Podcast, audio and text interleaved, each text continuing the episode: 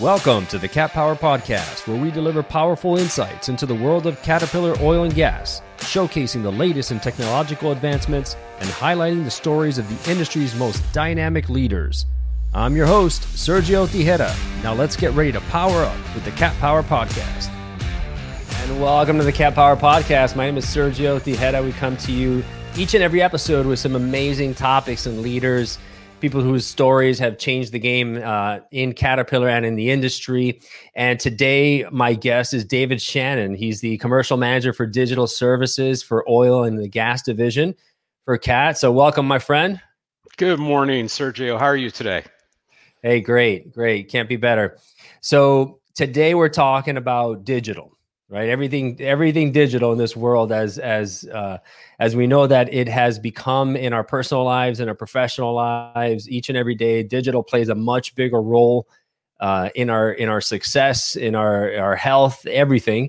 And so today we're going to be talking about just, in general, we'll start off a bit about you, David, and then we'll get into some of the great things that Cat is doing in the digital space and helping customers and so forth. But let's start off with a little bit about your background. So tell me, how did you get into this digital world? Were you always in that space? Oh, wow. Well, it's ironic that when I started at Caterpillar, I had a bit of time where I worked in manufacturing and was in the quality technologies group. And at that time, digital was capturing all the data of the factory and using basically pre-Excel, where we would develop critical indicators to determine, are we producing 100,000 engines really well or really bad? And so that really got it all churning for me from a quality standpoint in digital. Hold on. What was pre-Excel? Because I don't even know what existed. 2020. 2020, yeah. So you have to type all the keystrokes in to develop the cells. Man. There you go. Yeah, and it wasn't a data scientist. It was a statistician at that time. So yeah. Very, very retro. And then digital budget really bubbled back up for me when I moved into the marine division back in 2006, where we were focused on how do we develop remote monitoring. It wasn't even called telematics or digital. It was remote monitoring for the yacht segment. And I've touched quality basically my entire career at Caterpillar in one way or the other, whether it was product support and now specifically in the digital space where I was in marine digital. And then I moved to the oil and gas division where now I'm the commercial manager in digital. So it's kind of weaved its way through my entire career at Caterpillar. It's very addictive and ever changing. It's always on the move. Yeah, that's one thing that's for sure with technology is it's changing each and every day. And if you don't keep up, then you're going to be falling behind for sure. So let's start off kind of on a high level. We're talking the Internet of Things, the digital landscape. Kind of give me an overview of where we've been and where we're heading now on a high level. Well, at a high level, the digital world is it's a lot of investment. So if you look at the big three consulting companies and what they do in the digital space, they would tell you that about $1.5 trillion is being spent annually in the digital space, in the industrial Internet of Things, which that's a lot of money. A lot of money. And the challenge is that for all the money that is being spent, we're still stuck in this paradigm of the 90s that I talked about where customers aren't really receiving that value, which that's really the contradiction between it. The money is being put in, you're hearing about digital and everything, you're seeing in your automobiles and in your life, and the industrial space is still having to really play catch up in this area. Got it. And so, why is it taking so long, or why is it so difficult for it to translate into practical, usable, everyday value in the industrial space? That's a good question. I've done a lot of studying on this area, and if you go back and you look at the credit card industry that really started this. This digital space and getting into analytics of your credit card being used incorrectly. How that has all evolved has been pretty methodical and has worked out well. In the industrial space, it's totally different. Our world is really controlled by what you would recognize as the Society of Automotive Engineers. The auto manufacturing world controls everything, and it also helps the consumers because it standardizes everything. Digital never got standardized into the Society of Automotive Engineers, and so the industrial Internet of Things, there's no standardization. Normally, you could go buy a connector, a bolt. It was standardized, and you knew exactly what you were getting. Digital's all over the place, and the challenge is that we look at digital as your iPhone, basically. This is our touch and feel to the digital world. Try doing that when every single asset you touch has a different name for the iPhone, and what it's sending to you is different than what the next iPhone is sending you. And it really gets complex. And so that's one part that's really made it difficult for the industrial world to slide into a more advanced analytic state, which is something we'll talk about a little bit later. So that's one part of it. The second part of it is I would submit to you that the expectations of digital is absolutely upside down, and that's a bit of a challenge. You hear about analytics and blockchain is what you brought up the last time that we chatted. Yeah. And that's all great, but the problem is when you're talking to the executives about a digital platform and you're going through the scoping process of developing a digital platform, they get bought into this predictive analytics and reliability. Well, we're building that into the product and the manufacturing process. They don't buy a platform to watch things break. So really, the shift has to go from digital as being this icing on the cake is what I call it, into really the planning, the optimization, the reliability is the last one on it. And that helps feed the business, and it justifies digital. So you got all this money being spent in the trillions.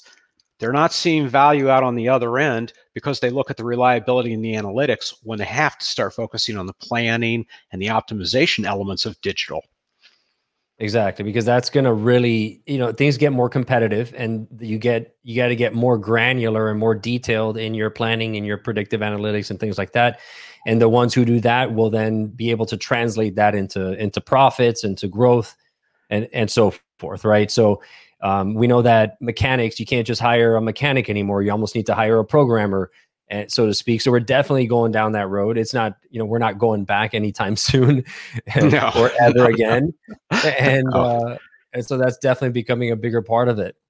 So tell me a little bit about Cat Oil and Gas Digital Services. Now, tell me, why do you guys exist? What is it that you guys do as an organization, as a division? What's your mission here in helping the organizations and the customers succeed? So our mission is to utilize our digital platforms to be an enabler to the services game that we focus so much on, to play to our strengths, which is the distribution network, having the right parts in the right place at the right time, being able to optimize by having everything in the right place. Predictive analytics would be the last part of that, but really, using our platforms to enable that optimization and planning for the customer to make more money.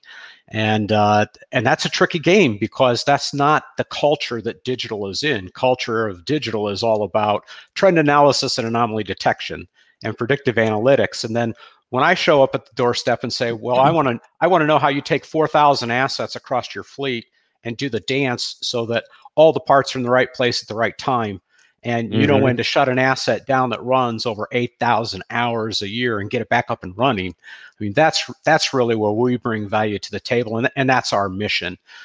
Digital is the enabler. It's not the lead in, and I think that's a subtle difference. Right. And so you're orchestrating behind the scenes in order to get the result you want. And I think, a kind of an analogy that I like to think about this is Formula One and Formula One teams, right? And the amount of technology that goes into, you're talking, the difference in a 10th of a second or 7/10 of a second is the difference between being on the pole and being third on the grid, right? That's and so, yeah. And you're talking these little minor changes that on the surface don't seem insignificant, but they do start adding up and create significant value at the end. for the customer, right? Sergio, you're spot on, and Formula One's a great analogy. I'm a fanatic myself in Formula One. It's coming to Miami really, next year, so that's fantastic. Boy, I'm excited about that. I got to tell you, what you said is spot on. It's the downstream impacts. So if you have, let's take for example one of our platforms, Cat Remote Fleet Vision. If you have one platform that you're able to see all of your assets. You're able to see all the health of the assets and how they're performing. And you can start lining up when you are supposed to do something with, whether it's an automated report that's coming to you to say, all right, I've got 100 out of my 4,000 assets that are coming up for a PM interval. What do I do with that?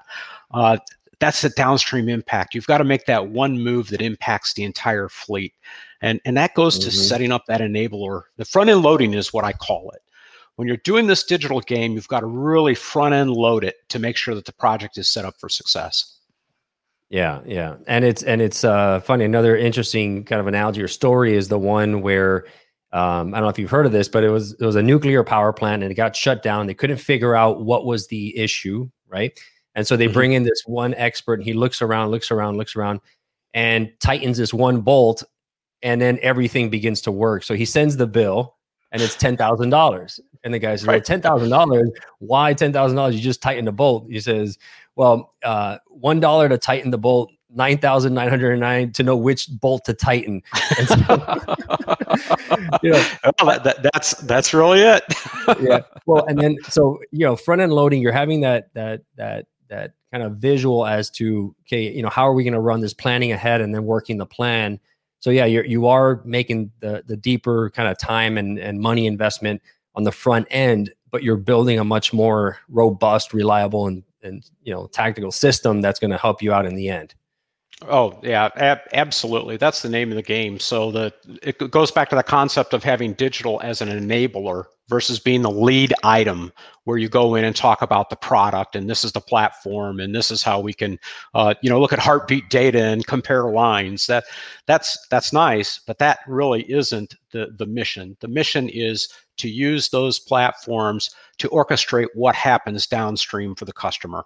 And reliability, I mean, you look at the standards of Caterpillar for our reliability. We manufacture, design to be reliable. And so the predictive has a place, but it's not the lead in. And that's quite a change for the digital space. Look at what you see out in the marketplace, Sergio. You're always seeing trend analysis and anomaly detection. You're starting to see more about blockchain, data scientists.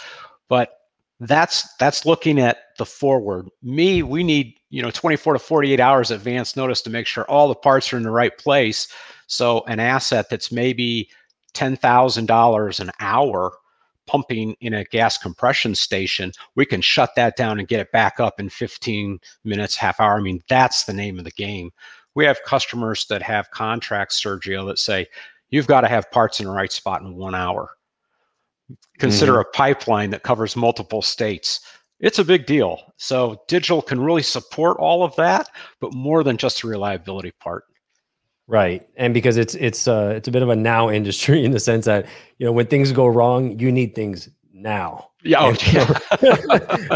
the time you hear about it, it's too late, right? And you're scrambling and everything else. So having that reliability, that those parts available, those services available to you, when you need them is tremendously valuable because you said your per hour costs are astronomical to have some of these assets down. Well, and you don't get the clock back. So correct. When you're running an asset an entire year, almost the entire year, it's up and running. When you look at one of our larger gas compression pipelines, those assets run 24/7 for an entire year. Wow. So they're not shutting down. When you lose an hour, you don't get that hour back. You can't make it up. You can't make it up. You can't make it up. You can't turn it up and then say, "Yeah, let's make up." Exactly. You can't pump more gas. So it's quite a dynamic situation, getting the digital platforms and the customers to create the best value stream we can with digital as an enabler. Honestly, fantastic. And so we're talking about the Cat Remote Fleet Vision and the Foresight predictive analytics as well. What else are you guys working on? Where else is this going? What do you see as the future for digital as we continue down this path? Wow, that's a big question. I mean, that's a big question because, as we said at the start, digital is so fast-paced and where it's moving. I would submit to you that right now we're in the fine-tuning stage of digital. When you look at remote fleet vision, we are part of the Cat Oil and Gas Marine division at Caterpillar. So this platform supports industrial power systems, marine, oil and gas. We even do loose rail engines with this platform. And what that means is we have a group of developers so we can be nimble. And this is going to get to the answer of where are we getting our ideas and where's it going? We're getting them from the world. We believe in the crowdsourcing, and through the platform, I don't think the best ideas have come up yet. We're fine-tuning remote fleet vision to work across all these different industries at Caterpillar.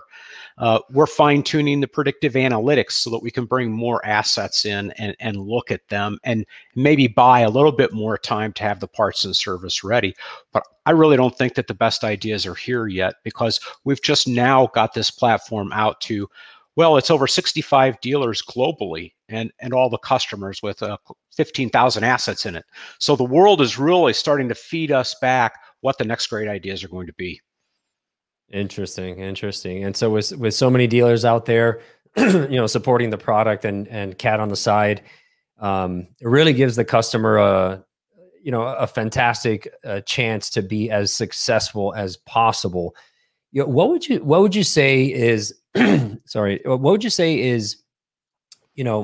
if a customer was running full out 100%, for the year, no downtime, nothing, that'd be 100%. What is a typical oil and gas customer, at what rate are they typically running at? When you include everything, all the perhaps unplanned downtime and, unforeseen, issues that come up. That's a great question. It depends on which segment you're in. So if you're in the gas compression segment, and that's where we're moving gas along a pipeline, basically natural gas along a pipeline, those customers are operating their assets at anywhere from 97 to 99% uptime over a year. Wow. So they look to the Caterpillar product because the Caterpillar product is, first of all, it's the reliability, the robustness of the product, knowing that they have to operate the entire year. They cannot have a shutdown. And then when you look at that type of a duty cycle, now you see why digital becomes so important, not in the reliability part, but knowing that dance of an entire pipeline. How are you going to get all those assets for the preventative maintenance intervals? The scheduled oil sampling, what's the right maintenance when you have to do a major overhaul or just on a regular schedule, let alone any bizarre thing that happens out of left field. So massive uptime. And that's really no different than looking at the drilling segment or the well service segment. It's the same. Uptime is the name of the game. Efficiency is the name of the game. I would tell you, digress just a second back to what we're doing.